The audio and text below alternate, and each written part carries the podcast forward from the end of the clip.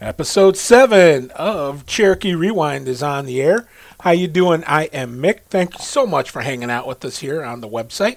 And I'll tell you what, changing things up a little bit. Uh, we had Coach General Manager Kenny. Kel- bleh, let's try English this time. Kenny Miller was on in our first episode, the first non-player, and then we've had all players since then. But today we're going to have a our, the former owner, former general manager, president, uh, ran the bingo, did about everything there was to do up to and including selling popcorn. Um, this guy, you talk about doing it all. At this level, he it's what it took. He did it, and that is, of course, Mr. Chuck LeMay. Chuck, how you doing, buddy? I am doing good, Mick. It's uh, it's good to be on this podcast, and uh, I hope that uh, everybody enjoys it. Well, I hope so too. Uh, just uh, you know, it's funny because it seems like it, it seems like forever since you and I have talked, and yet it seems like only it was just yesterday. You know, I mean, in tw- I, I was with the team 20 years. You were with them from the get go. Uh, of course, that I want to get into that some here right out of the chute, and that is what you and uh, I believe it was Chris Reniger and Dr. Rod McCarthy were the original folks that put this team together. Were you not? Yes, that's that's correct. We uh, we we we played uh, we played in the uh, the youth hockey leagues, and uh, one thing just led to led to another, and one day we decided we were going to check out the uh, North American Junior Hockey League and see about putting our Toledo franchise into into the uh, to the junior leagues, and so we spent we did that, and we went to them, and they they accepted us, and we uh, spent one full season just going to to games, looking at what the other teams did, how they how they set up their their games, how, how they uh, just how they over, worked overall, and so we so we said we will accept. The, the good things that they do or what we perceive to be the good things and maybe some things we might change if we want to make this uh, uh, probably uh, uh, one of the one of the best teams in in the league. Well, you know what? Uh, who were the teams that were part of that uh, that North American League back then when you guys started? Oh, back then we had uh, we had Cleveland, uh, we had uh, we had Detroit. There was uh, team up in uh, uh, Grand, what, no, not Grand Rapids, uh, Saginaw. There was Saginaw, uh, and there was there was there, St. Louis. Uh, there was there was a couple. There was a couple. There was a downriver team also. Uh, so there were there were. It was not a it was not a huge league like it is now, but uh, there were there were just a few of us, and we were growing right along with the league. Well, you know, I was just thinking about that. You know, you talk about some of the the teams that were there back then. Um, were the owners? I mean, I came around in 1996, I believe, and were the owners that were back when you first started? Were any of them still in the league when I came around back in the uh, mid to late 90s? Oh yeah, yeah. Uh, the St. Louis, uh, and then of course there was uh, uh, the De- Detroit teams. It, there, there wasn't a lot of change uh, in, in the ownership, so Saginaw kind of went by the by the wayside. Uh, but there was a lot of them that were that you would know were were there when Weekend went in.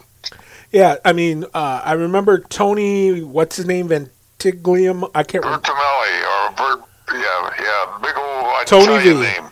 Tony V. I remember him. He used to yell like crazy at everything out there. You could hear him from across the rink, behind the bench. Everybody could hear him. he was he, he was he was something else. He used to get up there and, and, he would yell about Toledo. He says, "Bring on your your Russian line. Bring on your European line." And he didn't like it because we had we had uh, we had some imports that came in that uh, we, we recruited and played for us. And uh, yeah, Tony, Tony was a very excitable guy. Great old guy. He was a good guy.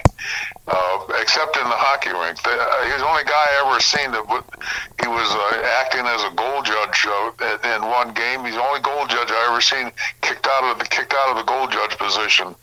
Uh, the referees threw him out. oh my goodness! Well, I got to tell you, I, later on, years later, my old color analyst, who you know very well, Mitch Jensen, actually got thrown out of. He was a, a goal judge for a game and got thrown out.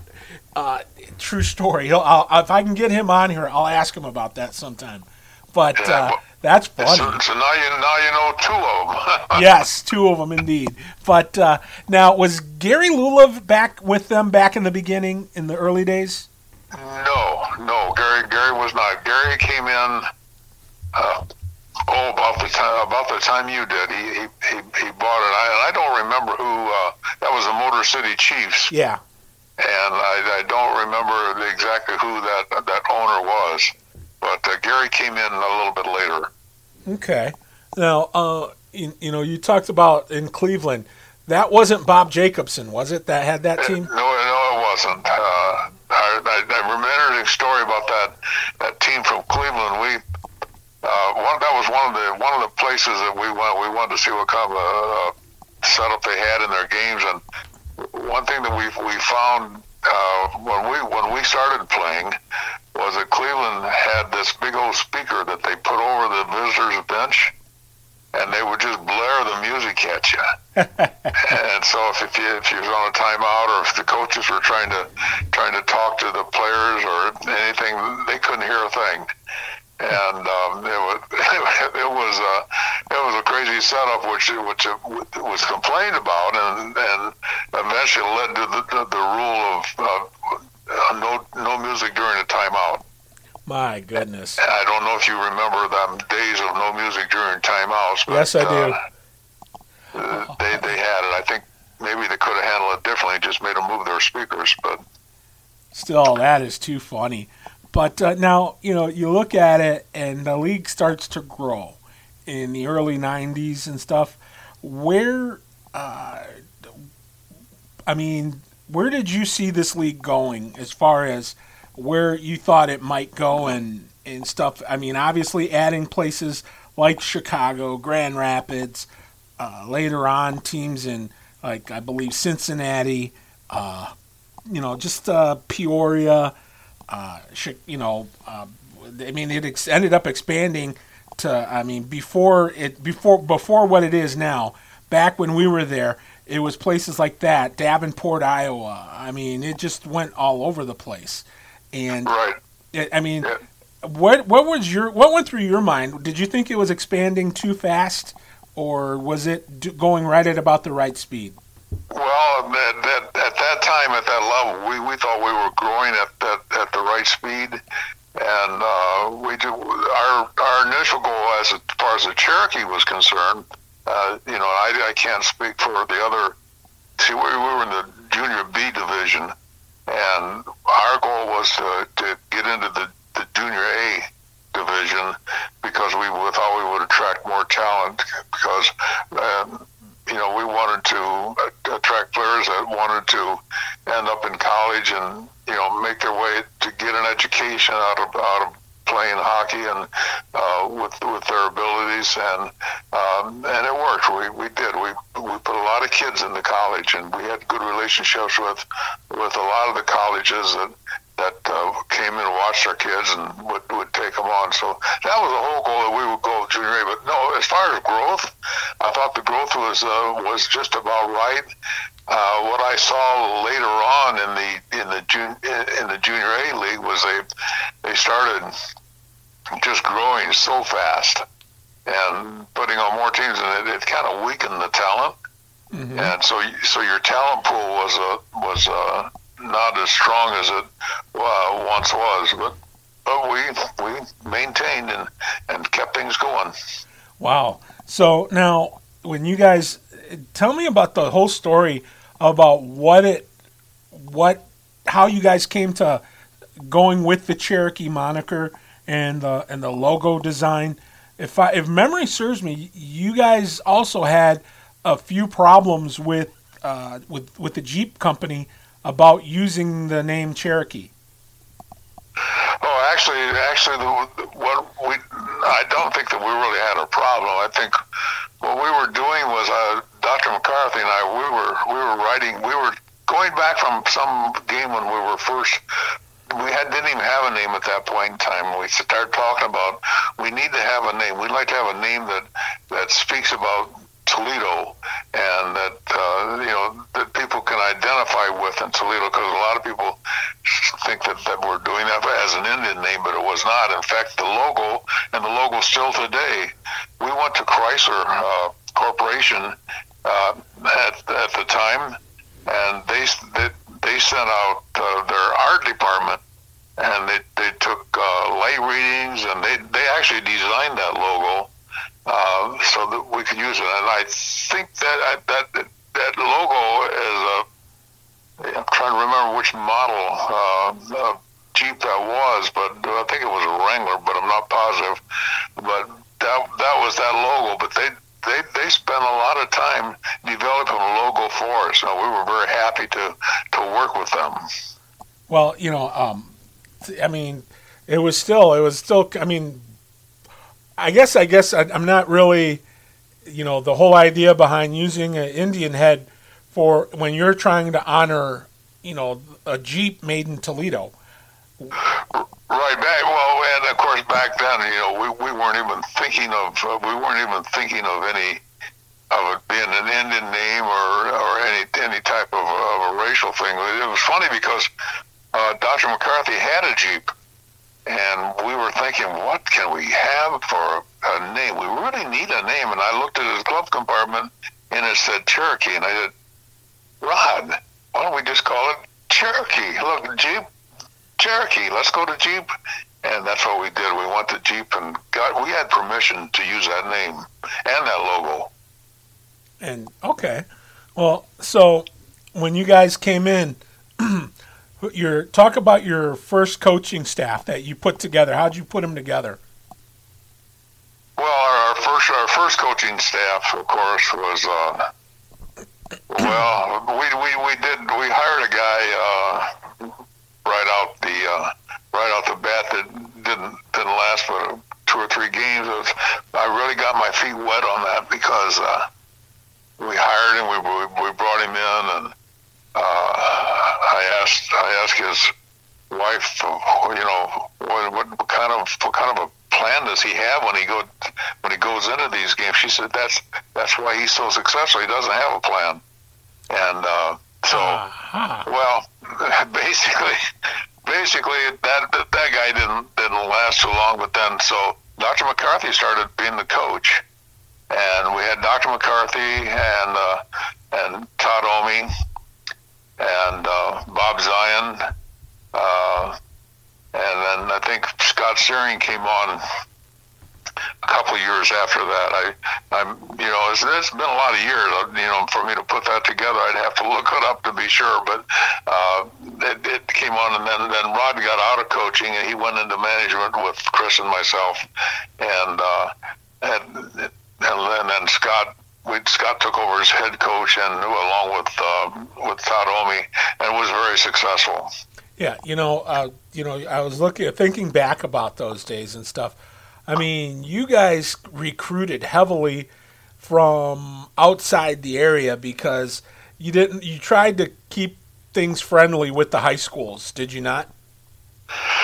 Well, yeah, because uh, here, here's the thing. You know, so a lot of high school coaches really want to they they, they want to keep their players and playing high school hockey and you know and they have their thoughts about uh, what is is best for the players and uh, so we did we went out outside the area and did a lot of recruiting at first and then of course that that evolved. Uh, and it, it changed so uh, as the years as the years went on then we started uh, bringing in, in some high local high school players and we but we knew and for, for any junior team because of the fact that you have to house these players.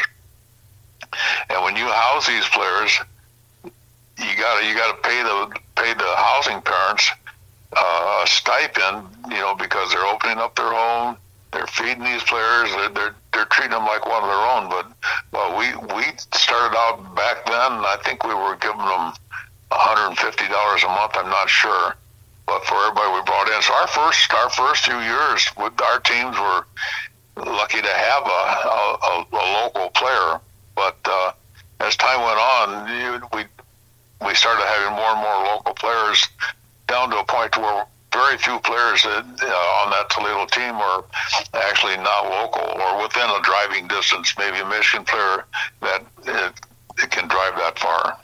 So you know, uh, the you talked about the success early for the Cherokee. Um, who I mean, obviously, uh, a team like St. Louis, and you see their track record, they would be considered a natural rival. But who are some of the most uh, the the uh, the teams that you guys really got your dander up for when you faced them uh, back then? Before I mean, like in the early '90s. Yeah, there's no question in my mind about that. That it was St. Louis. Uh, St. St. Louis, uh, they had they had the talent pool. They pulled all over uh, the, the southern uh, southern part of the nation. They had a they had a big area to to recruit and to draft from, compared to the teams up here where our draft areas uh, at that time could not overlap into another person's uh, draft area. Uh, and there was some there was some protected areas for if I remember right it was the first eight rounds you couldn't I could not go into Cleveland and draft a player uh, because that was that was that was protected property until the eighth round. Then after that, uh, it was open area. So St. Louis really didn't have anybody going into their area because because of the distance, and so they were able to pull in all the talent that they wanted. So they they were the toughest team that we had to play. So we had some really some some really good battles down there.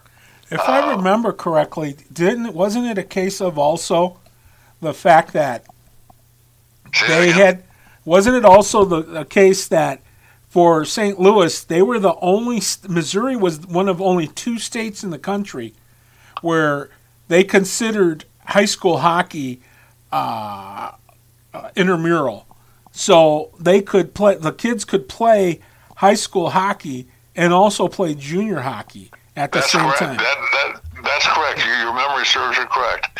They, they could do they could do that, and uh, which which gave the gave them a, a tremendous advantage.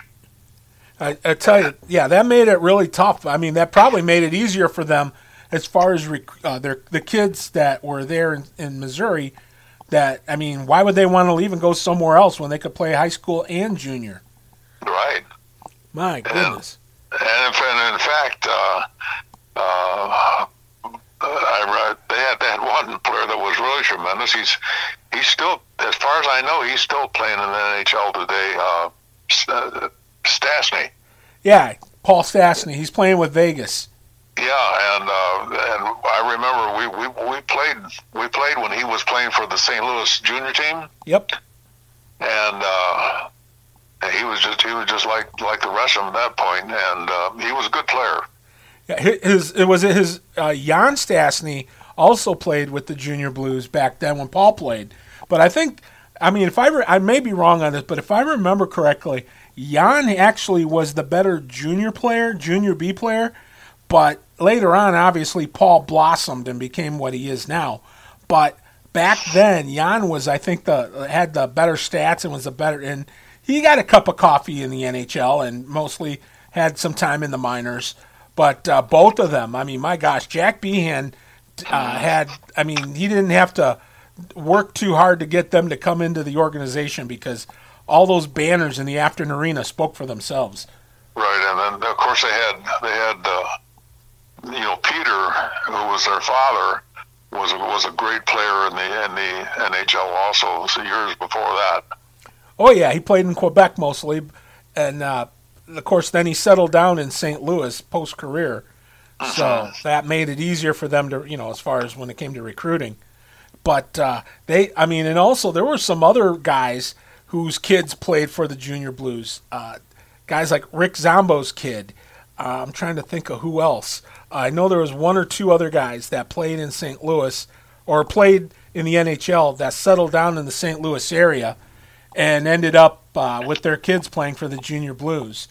Um, right. But uh, yeah, so I just, uh, I, I, I, you know, I still, and I'll have to get Jack on here sometime, but that those were some of the funnest trips uh, going back and forth to St. Louis. Because now, back in the day, when before me, uh, you guys actually would fly there sometimes, did you not?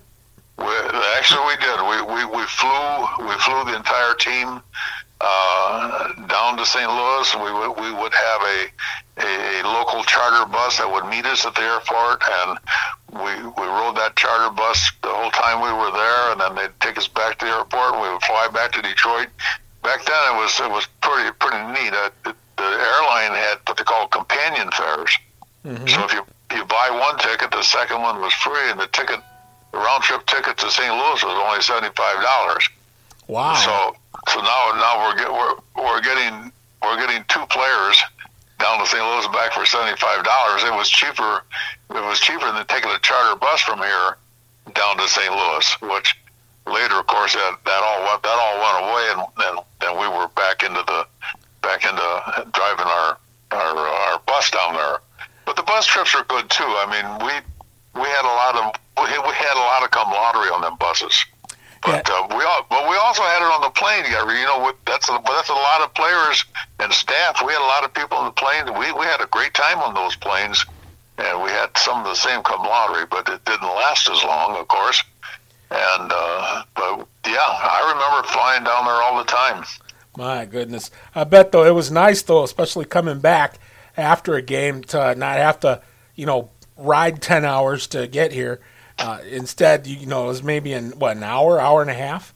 Yeah, it's, it's yeah, about an hour and a half flight. Uh, it isn't too bad. Wow. And but even, even after the team started taking taking the bus down there, I I I just I was I guess I was getting older. I said, you know, I don't want to make that long trip on the bus. Uh, I'm going to fly. I, I flew down there a lot to St. Louis. I don't think I ever rode the bus to St. Louis, and uh, it, but it was, uh, and I, re- I remember, I remember one time riding on the bus going down there, and Mike Robertson was sitting beside me, and uh, we we started talking about we were going to go out to an Italian restaurant with with uh, one of the owners of the of the St. Louis team, and uh, I, I told him uh, that I, there's certain food that that I really I really liked eating and I ordered that when we got into the, restaurant down there, and he and he looked at me and he said, uh, uh, "What are you eating?" I said, "Oh, those are those are baby French fries." And I said, "Well, you go ahead and go ahead and have a baby French fry. See how you like them." And he loved them. And uh, I'm trying to think. I'm trying to think what it is. My memory is not as good as it used to be, but it's um, it's squid. You know, squid. Oh my gosh! and it was uh, it was deep fried, and he loved it. He said he would never eat it, but th- those are the things that we did. We just we just had a great time, a, a fantastic time, and uh, we had we had fun with the team, and we had the fun without the team. Yeah, I know what you mean by that, but uh, you know it's funny. I was I remember I can remember being in St. Louis, and after the it usually it was a it was a two game series down there, and we would uh, get down there on Saturday, and we'd bus out Friday night and get there Saturday morning, and then after the game on Saturday, we would go. Uh, the team would go to like CC's Pizzeria, you know, CC's right. Pizza and stuff like that, and we'd take the place over, and it was just so much fun watching people look at us, you know, like you know we were just like these weird weirdos coming right. in we, there. We, we, yeah, we had such a great time with that CC's Pizza that uh, even even later later on, there was times when they they would close when they started having the later games because we used to have the earlier games, but they got to where they had later later games and they weren't over. They were closed by the time we got out, and I would call this manager down there, and he he would he would open up he, for us and nobody else. He would open up for us. I don't and I'm sure you were there too. Oh yeah. But it, uh, we would go in there and and uh, and he would feed our our entire team, and uh, I think we paid uh, five bucks a person. Holy cow! And that was and that that was that was a great deal. Yeah, no question about it. So Chuck, you know, uh, then you know, again in the mid '90s, about the time I I, I showed up, uh, I can remember uh, Rod McCarthy trying to do play by play. and that was nothing short of hilarious because not because of his abilities, but because he got so excited during a game. The fan, the fan in him kept creeping out. He would he would start yelling and, and chirping the referee, and you know, and, th- and that's putting it nicely. That's putting it. Rod, Rod, was- Rod was good. Rod was good at that. I can tell you that I hated to sit beside him in the stands because he was making saves and taking shots and, and, and moving his body all around. He, he was constantly bumping into me. Oh my and, uh, gosh! and and I didn't. There were not very many referees that he ever that he ever he always would tell me because he would he Chuck. When you go to that league meeting, I don't want that referee back again. You tell him we don't want him no more. So I was okay, Rod. I'll make sure that he never shows up again. Of course, the referees were on the rotating uh, schedule, so uh, the chances of him come back wasn't wasn't real big. And uh, and by and if one did, he'd forgotten about it by then anyway. Rod, That's- Rod's a great guy. That is funny. But yeah, he used to he would just get so he would get so into the game and yell and he's supposed to be doing play by play. And so I show up and I talked to him and I talked to Chris Reniger and you know the rest is history. But I mean, it was I mean, just to watch him do that was nothing short of hysterical. I used to I used to just love going over there cuz I went for a couple of games and just sat there. I didn't do anything. I went as a fan and watched and oh my gosh, that I mean, watching him was was just was just a thing of beauty because he would get so fired up and and so I mean, but that's just how it is. I mean, with people, especially with hockey people, you know, you get so impassioned by the game. Right. Well, I'll tell you what. He he had a brilliant hockey mind. He he was really he was really good, and he was a, more of a defensive guy, and he, and he could set up that defense like no one that I, I had I had ever met. You know, and uh, he he was he was excellent. So I mean, as far as uh, you know, when I mean, he, did he was he a more of a hands-on owner type, or was he uh, let the let the coaches do their thing? Uh, no, he no, it was kind of let him do their thing. He was he was he was he was not a dictator type of guy. In fact, uh, he- he's got such a sweet personality that he he never he never did much of that when it comes to hiring and firing. He always made guess who do it. Ah, yes. Ah, yes. So, so Chuck, when you uh, uh, when you went uh, when we won the let's talk about the national championship. Well, actually, I want to talk about the year before the when we went to the national championship game, but came up short, and it was at so it was at Sylvania Tam O'Shanter. That had to be a really big, like a really big thing to be able to bring that here to the Toledo market.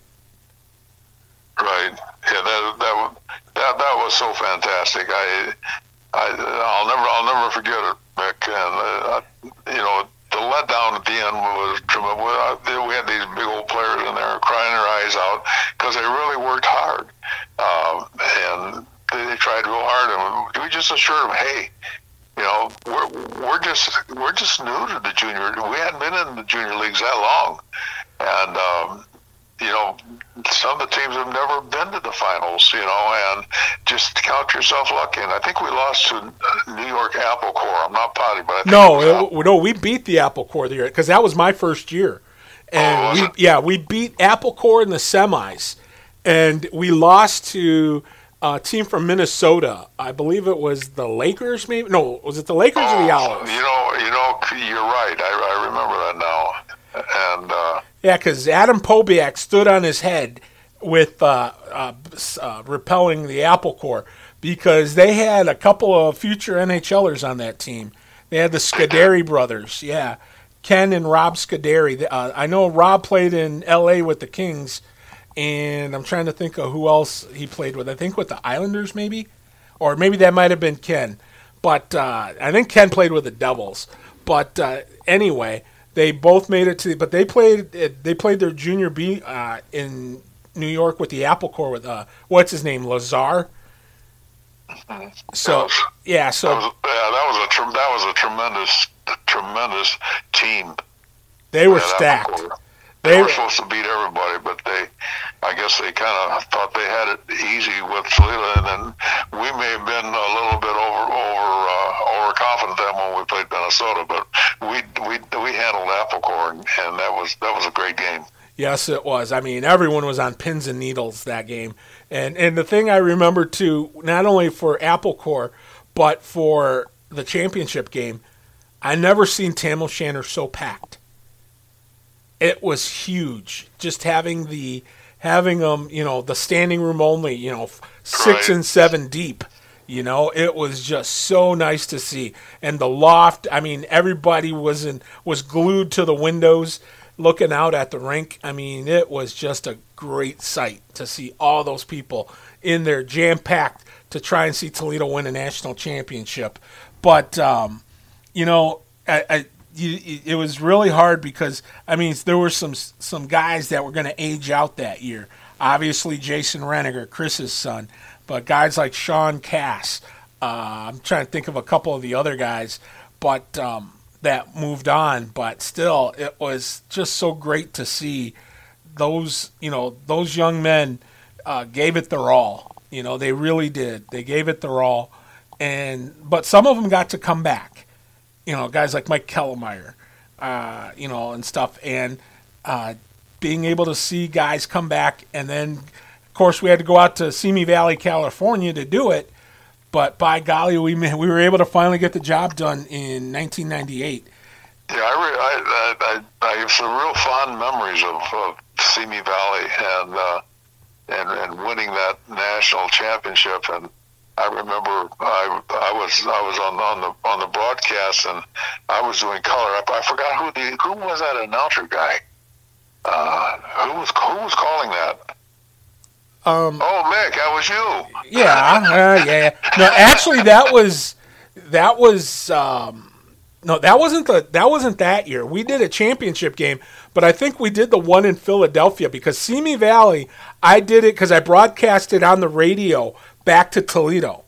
You and, did. I, yeah, you did. Yes, you did. and I had uh, a, buddy of mine from high school who I stayed with. I didn't stay at the hotel. I stayed at a buddy of mine's house who lived in Burbank, and I stayed at his house when I flew out there, and uh, and and we ended up doing the game. I remember because we had to do the game through using a fax machine and uh, that's how I remember because we did we could our, our, our, gear we couldn't get it to work, and so we ended up having to use a fax machine and using a phone line that was hooked up to a fax machine to broadcast back to Toledo, back to uh, the ticket, and uh, so we I mean it was a riot doing that back I then. Just, yeah, I, I, just remember doing a game in. A, oh no, you did, you Valley. did, you did several. It wasn't Simi Valley, but it was Philadelphia. I thought I we were standing up in the stands. Oh wait a minute, you know, you know where that was? That was in Hartford, and that was like 2001. That we were in Hartford for uh, for nationals, and you we had with that big huge loft up there, up way up high, and yeah, that was that was you. That was you but uh, yeah, no, my buddy Bill worked with me uh, in Simi Valley because I remember we had to bail out the uh, the guys from Alaska, Fairbanks. Their announcer, his headset broke, so he, he didn't have nothing to broadcast with. So I gave him my headset to use, and he played in the game before his team played in the game before us in the qualifying round, and then we faced each other in the uh, in the was it not the semis, but uh, uh-huh. or was it the semis? I know it was in the. It, it, was like near the towards the end. I think it was the. matter of fact, it was the semis because uh, Fairbanks. We did. Uh, Derek Stum scored the game winner. I remember that, and uh, I think uh, somebody. It might have been Brad Coombe was in the penalty box. He had just come out of the box, and uh-huh. and uh, and Stummer from the from the uh, low left slot uh, wristed one just under the crossbar, and the place went absolutely apoplectic. I remember that for that game. But then for the but for the championship game, it was my buddy Bill and I working uh, using a fax machine, and uh, and I remember because we had all the guys out that didn't dress up there. I mean, I was using them like nobody's business in the intermissions because I was, you know, asking like, hey, uh, Avink, uh, was the captain that year, and he was hurt, so he didn't get to play in the championship game. And of course, uh, Mike, uh, oh, War 19. Um, oh, my name goes blank at the moment. But uh, Marchand, that's it, Mike Marchand. He, he was also up there. And so we got to, um, we uh, I had I was interviewing those guys left and right in the intermission, and and some of the other guys that didn't dress for the for the championship game. So I I mean that was, you know, that was a hoot and stuff. But uh, I just remember every I lost you guys after the game because after they did all the presentation and everything, I had to I stayed on the air till like one o'clock in the morning Toledo time. So I finally get done, sign off. We go downstairs go to the locker room. I remember Ferenc Satlos was uh, drinking uh, drinking uh, spiked apple juice or whatever it was. It was apple juice. It wasn't booze, but he was drinking it out of the cup, out of the championship cup. And so he started. He's going this blankety blank awesome. And, and, and Scott Williams is standing next to him, going. Obviously, they taught him really good English, and you know we started laughing about that. But mm-hmm. I mean, now uh, it, you know what? It's funny because after that, while they were getting all every all the boys were getting cleaned up and showered and everything, getting ready, I left the locker room and uh, I, I didn't know where everybody was going, and I so I basically lost everybody. So my buddy and I went and we found a place, uh, a, a, bar to go to with uh, some people in there and stuff, and we were just celebrating and you know just having a good time and everything. But I lost everybody from uh, from the team because again, I, like I said, I stayed at his house. I didn't stay at the hotel, so I didn't even had no clue where you guys were. So uh, anything like that, but still, that like I said, that was still probably one of the funnest times I ever had with with the hockey team. It was great. Yeah, a lot of fun, a lot, a lot of fun, a lot of fun memories, and. Uh, now there are so many stories I could probably go on for hours, but no, uh, give give me a couple. Give me a couple. I know you guys went to when you first got there. They had the big reception at the Ronald Reagan Library. What was that like? Oh, that was that, that was interesting. That that that was uh, that, was a lot of fun, and it was it was a great welcome. Uh, the USA Hockey uh, of course, put that on and uh, trying to recognize everybody that worked so hard. I mean, when when you get that far, when you get down to the nationals, you know, it, the hundreds of teams, then all these leagues, you know, that have they got filtered out, and then you got there, and you know, the the atmosphere was was uh, electric. I mean, you, you just you know, you just got thrilled just standing there, and uh, and to see the there was this at the time I think it was the Silver Cup. Mm-hmm. and uh, and that silver cup just just just to see it and the, and to touch it, and of course we got to keep it for a year, and that that was that was that was quite a quite a thrill there. Uh, I I just uh, have never forget. But you know, you talk about stories. I remember, and I think it was in. I'm not sure. I was in Simi Valley or not, but I think it was. Uh, they had a thing where they one time the kids started turning their back on the other team during the national anthem. Uh, of course, I got I got kicked by the wayside, but I got fined fifty dollars uh, by wow. by by the by the uh, USA Hockey uh, League for because our our kids turned their back on the on the other team during the the national anthem. Wow. And uh, and then and then I found out that, that what they did was they went around looking for things to find people for, and that went into their beer fund, and that's what they paid their beer with. Oh, uh, you know, I, I never paid it.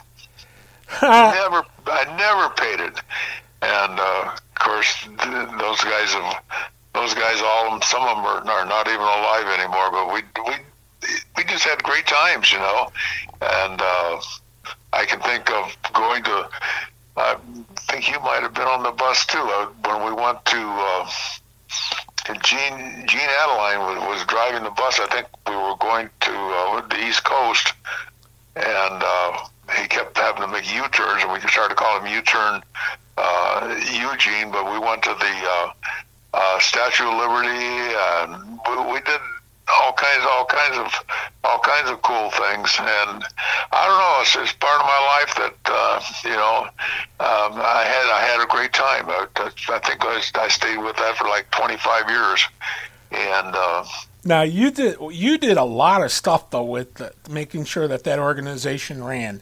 What were some of the things you did besides being, you know, the everyone can look in the in the game program and say, okay, president, owner. I mean, you did time as a GM, things like a little bit of everything. But what was some of the other stuff that you did around the rink or around outside the outside the rink that you uh, did to keep the thing going?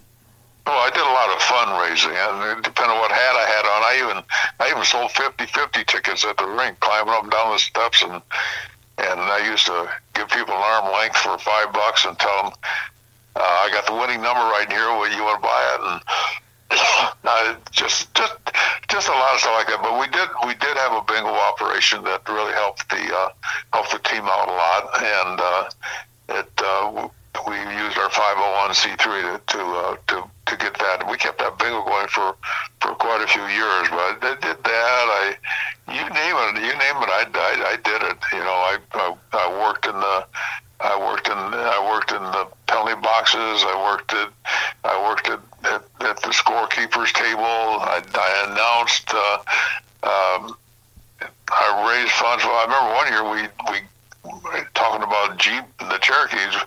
We gave a, we were going to we we were going to we gave a Jeep away. Holy cow! Do you remember? You you probably don't remember the Jeep giveaway. No, I don't. We had we had a we had a Jeep and uh, we sold tickets uh, for ten dollars a ticket, which was exorbitantly high. And we couldn't sell very many, but we sold uh, we sold a whole lot of tickets.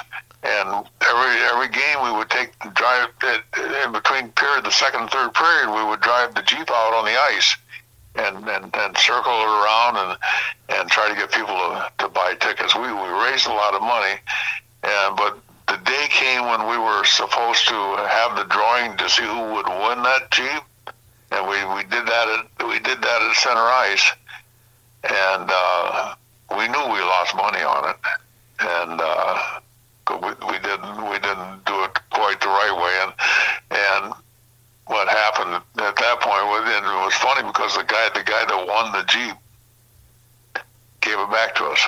Really? Yeah. Wow. It was just donated, so we didn't have to buy the Jeep. Holy smokes! And boy, were we lucky on that one. And, I bet. Uh, and we had golf tournaments. Uh, uh, I'm sure you've been in some of the golf tournaments. Yeah, I've been in a couple of them, and matter of fact, they're still going strong. I believe August 23rd is the next one here up at Giant Oak. Mm-hmm. So yeah, uh, and I got a grandson that's uh, coaching a Cherokee team now, the t- 2010 Cherokees, EJ. Yeah, they, they got they got a golf tournament coming up uh, also, and he's quite the fundraiser guy. I hope he get, I think he gets it naturally, but I would I, think so. Any, yeah, could do to turn a buck for the team, I did. I mean, that's you did. I mean, you were I you were. That's the one thing I will say about you. You were you had no problem when it came to fundraising. When it came to you know uh, hustling a buck, you were good at that. That was that was your strong suit. But uh, I mean, well, that's the, you're a natural salesman anyway, and you were a salesman by trade, so it just came yeah, naturally to you. But you know what? You know what? We had a we had a big budget, and, and just I left, our budget was uh, like one hundred twenty thousand dollars a year. Mm-hmm. You know that that that's a big budget that pays for that pays for for the ice, it pays for the, the buses, it pays for uh, uh, the coaches. Uh, there's just there's so so much expense to running a team, and and ice. I don't know any sport that has expense that has, hockey is an expensive sport. Uh, when you're running ice, I don't even know what it's going for now. But that's over two hundred dollars an hour just to practice.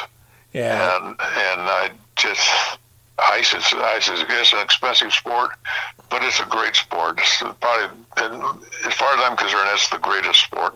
I know uh, other people might take me to task over that. But uh, that's my number one sport, hockey. I was going to say you're not going to get any argument out of me. So, but uh, so Chuck, uh, well, as you wound it down, uh, what was it that made you decide that maybe you want you wanted to spend a little bit more time with the family and everything. Because I know Narda, your wife, uh, she was a big, He's big. fading, man. Tell you what, she really was a big help to you as far as all the stuff that you guys did for the Cherokee organization. She really came in and, and really put uh, put uh, gave us a big hand to help us. Yeah, Nardo, Nardo, Nardo was a trooper. She ran our souvenir stand, and uh, she ordered all the souvenirs, and she kept all the, all the records on it, and she would turn money over to the to the team. We gave we always bought coats and stuff for the kids, and uh, there was a lot of stuff that uh, that she did. Nardo was a, a real trooper, and once when you know, when when I married her, I was already I was already head over tail end of the Cherokees when when we met, and uh, I remember she had a TV with uh, with rabbit ears on it, and I, I, I wanted to watch the NHL on uh, on on TV. Uh, most most rightly, I wanted to watch Hockey Night in Canada. Of course. And yeah, she couldn't she couldn't bring it in. And I told her, you know, I'm not coming out here. Uh, Fremont, I'm not going out there unless you can get cable. I am not going out there to, on this night or that night. I can't. And uh, so she ended up getting cable, and she's she's just she's just a She lured you in, huh? you. She lured Huh? you. She lured you in with cable. Um, oh, I'm I'm glad that she did. She's and she, when she got into, she didn't know a lot about hockey, but she she knew a little bit. She knew the name Gordie Howe. Well, there you go. There's that. So- That's a plus. That is definitely a plus. In But fact, I got a I got a I got a I'm looking at it right now. I got a book laying here on my bookshelf. It says "And Howe." It's an autograph book by Gordie. He did he did some autograph books for us when uh, he came to Tam O'Shanter to support the Cherokees. yep. and and he was I don't I don't know if you remember that or not, but he he signed sticks, and uh, his wife Colleen was with him. Yep. I remember that. You remember that? We we had that was the day that the fire. The, the, the fire department started turning the people away from Tam O'Shanter because there was too many people coming out. Oh yeah. And he and the funny part is is that I saw him like a week later.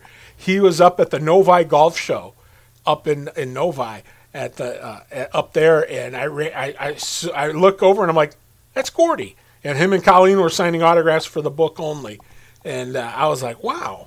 And so you know it was kind of nice to see him again and stuff. But uh, you know Yeah, it's I li- remember, yeah, at the at the banquet, you know, he he got me he got me up against the wall and he kind of pushed me into the wall and he said, "You see, I still got, I can still check."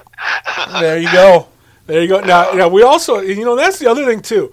The Cherokee got some good names to come for uh, fundraising events and whatnot. I mean, I remember when we won the national championship uh, at the at the banquet here in, at the, it was uh, where it was out in the Pinnacle, wasn't it?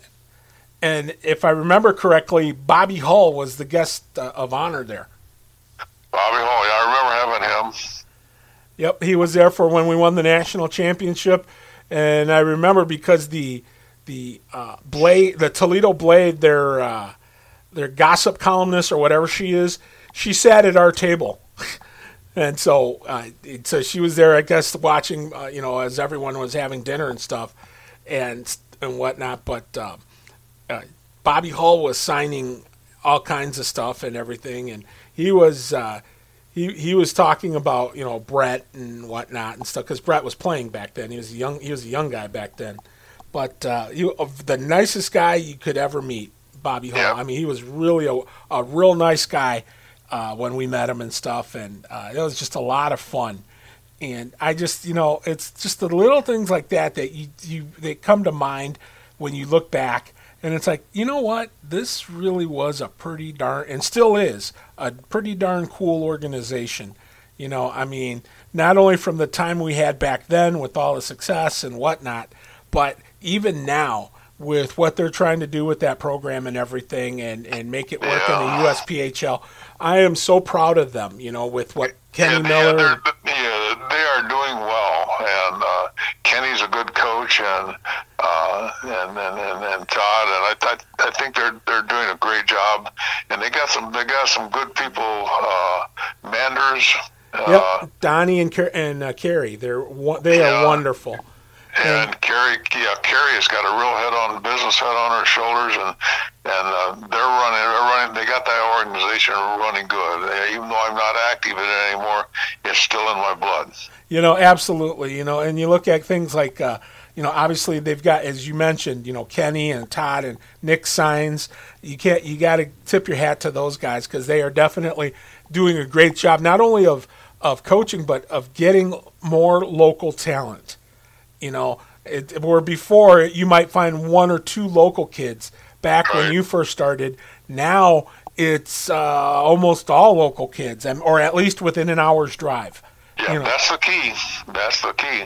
you know so getting those guys to to want to stay home and play here in toledo that's i mean for me that that's a beauty now uh, before we wind her up here chuck um, what was i mean obviously the national championship is is the biggest uh, was probably the biggest deal as far as uh, what you experienced but outside of the national championship what was your fondest memory of the toledo cherokee Oh boy, there, there, there, there are just so many of them.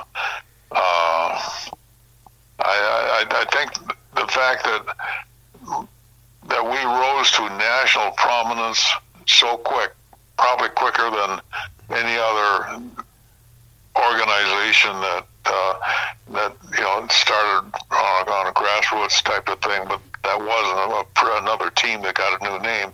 We we we started with nothing, uh, and uh, we rose to national prominence.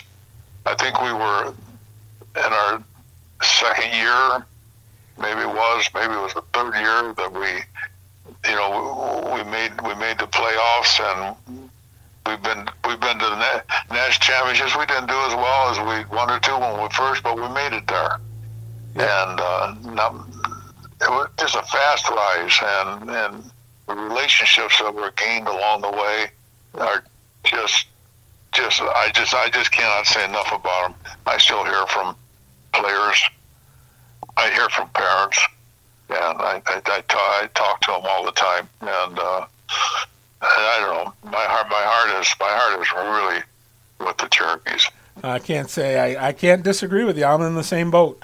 So, well, Chuck, before I go, what uh, I uh, I always ask some I always ask folks, is there any question you have for me that you want to ask that you can think of about anything that happened back in the day or any anything that you know comes to mind that maybe you don't remember but maybe run it by me and see if we can remember it together Well, what, what I'd like to hear because I've never never heard a whole lot of it. Uh, I've I've seen a little bit uh, on on on Facebook, and uh, I think we've we've talked a little bit, but. I'd like to little, know a little bit more about your wife, and you, you know, you, you know, I, I know when you were dating, and you through your through this whole thing, and, and how how in love you were, and all that stuff. But I, I'd like to know a little bit more about your wife. Well, let's see. Well, she's a little younger than I am, and I wasn't ever a. I never dated anyone younger than me ever, ever, until her.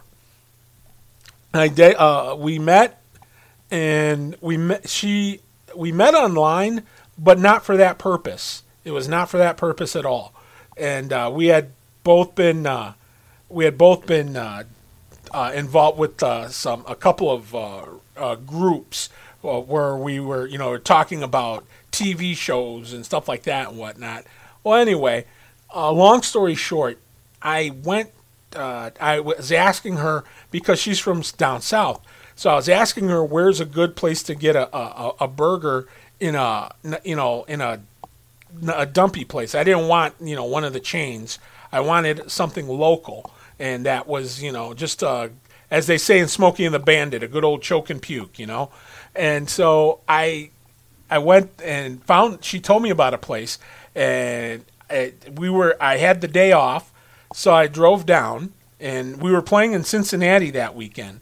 So I went down to where she was at, and we met and it was fine. Everything was fine, but like I said, we weren't interested in each other for that purpose. So we were, you know, everything was nice and friendly, and uh, uh, gosh, is probably about a good year, year and a half later. that anything ever happened. Well, eventually, you know, we spent a, a day together where we spent six hours talking, and and I was like, okay, wait a minute, this is weird, and you know, so but uh, nature took its course. You know, I mean, we. I mean, I was the one that fell first, and I never do, but I was the one that fell first, and uh, she she was reluctant because of the distance, the long distance, but uh, she was like, "Well," and then I said, "You know, I'm willing if you are." And she's like, "You know, this isn't going to be easy. These things never work." I said, "I know, they never work, but I'm mule-headed. What do I know? I don't know when to quit." So she says, "Well, if you want to, I'm game." And I'm like, "Okay, you're stuck with me then." And here we are. That was back in 2006 or 7 and 13 years later. So we're still we're still plugging along.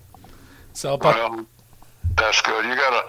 I, I, I know your heart, and uh, and I, I, can I know from uh, personal experience. Uh, I know all about your your testimony and, and some of your beliefs, and I I think those things are so important. You know, we get tied up we get tied up into this into this, this hockey world and some of some of the stuff you hear in the locker rooms and stuff like that. You know, you but uh, you you try to live your life so others uh, can see uh, see your beliefs. Yeah, you know, I mean, and that's a thing. You know, at, at the end of the day, that's what it's about. You know, you've got to go home and and look at yourself in the mirror and say, you know, did I do okay today? And sometimes you don't. You know, you you you fall short. But that's what you know. And tomorrow's not guaranteed, but that's why you have to take advantage of each day. You know, as a gift because it's so much. It's so easy to you know kind of lose sight of that because it's the day to day grind. But the one thing that uh, she's taught me is that you don't take anything for granted because she's in a wheelchair. So it's not like she can, uh, you know, hop, skip, and jump. So you know, or anything like that. So I, you know, we we we find victory in the little things, and you find that you're the happiness in uh, in the little things, you know. And once you keep doing that for a while, then eventually the little things build up and they become big things. And you know, so that's that's our approach to it, and that's how I've tried to. I'm trying to live my life. Like I said, it isn't perfect, not by any stretch. You know, I know me too well to know otherwise. As I always tell, I told somebody the other day, I said, you know, when you point your finger at somebody, just remember your other fingers underneath are pointing back at you. So, you know, just keep that little nugget in mind. And uh, and so I'm just like, yeah, you know, so, you know, you like I say, you just take it day by day. That's all you can do is take it day by day and go from there.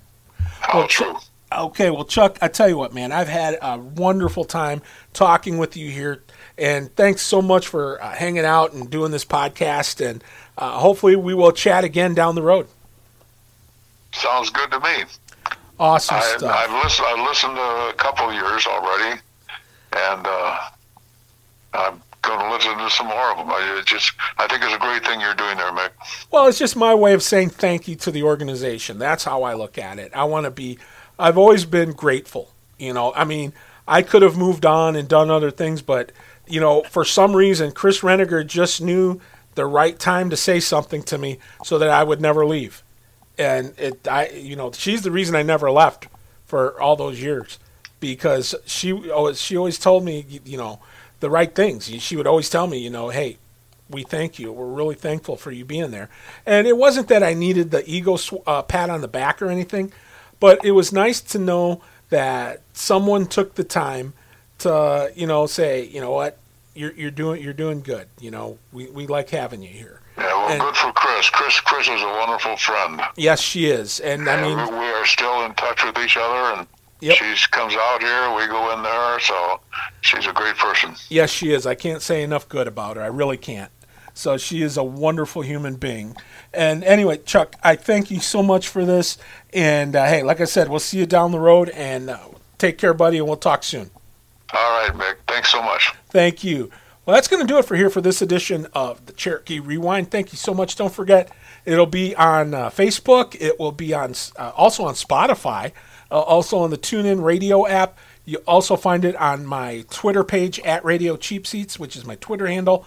Also on my Facebook, and the Cherokee always repeats or reposts it on their Facebook.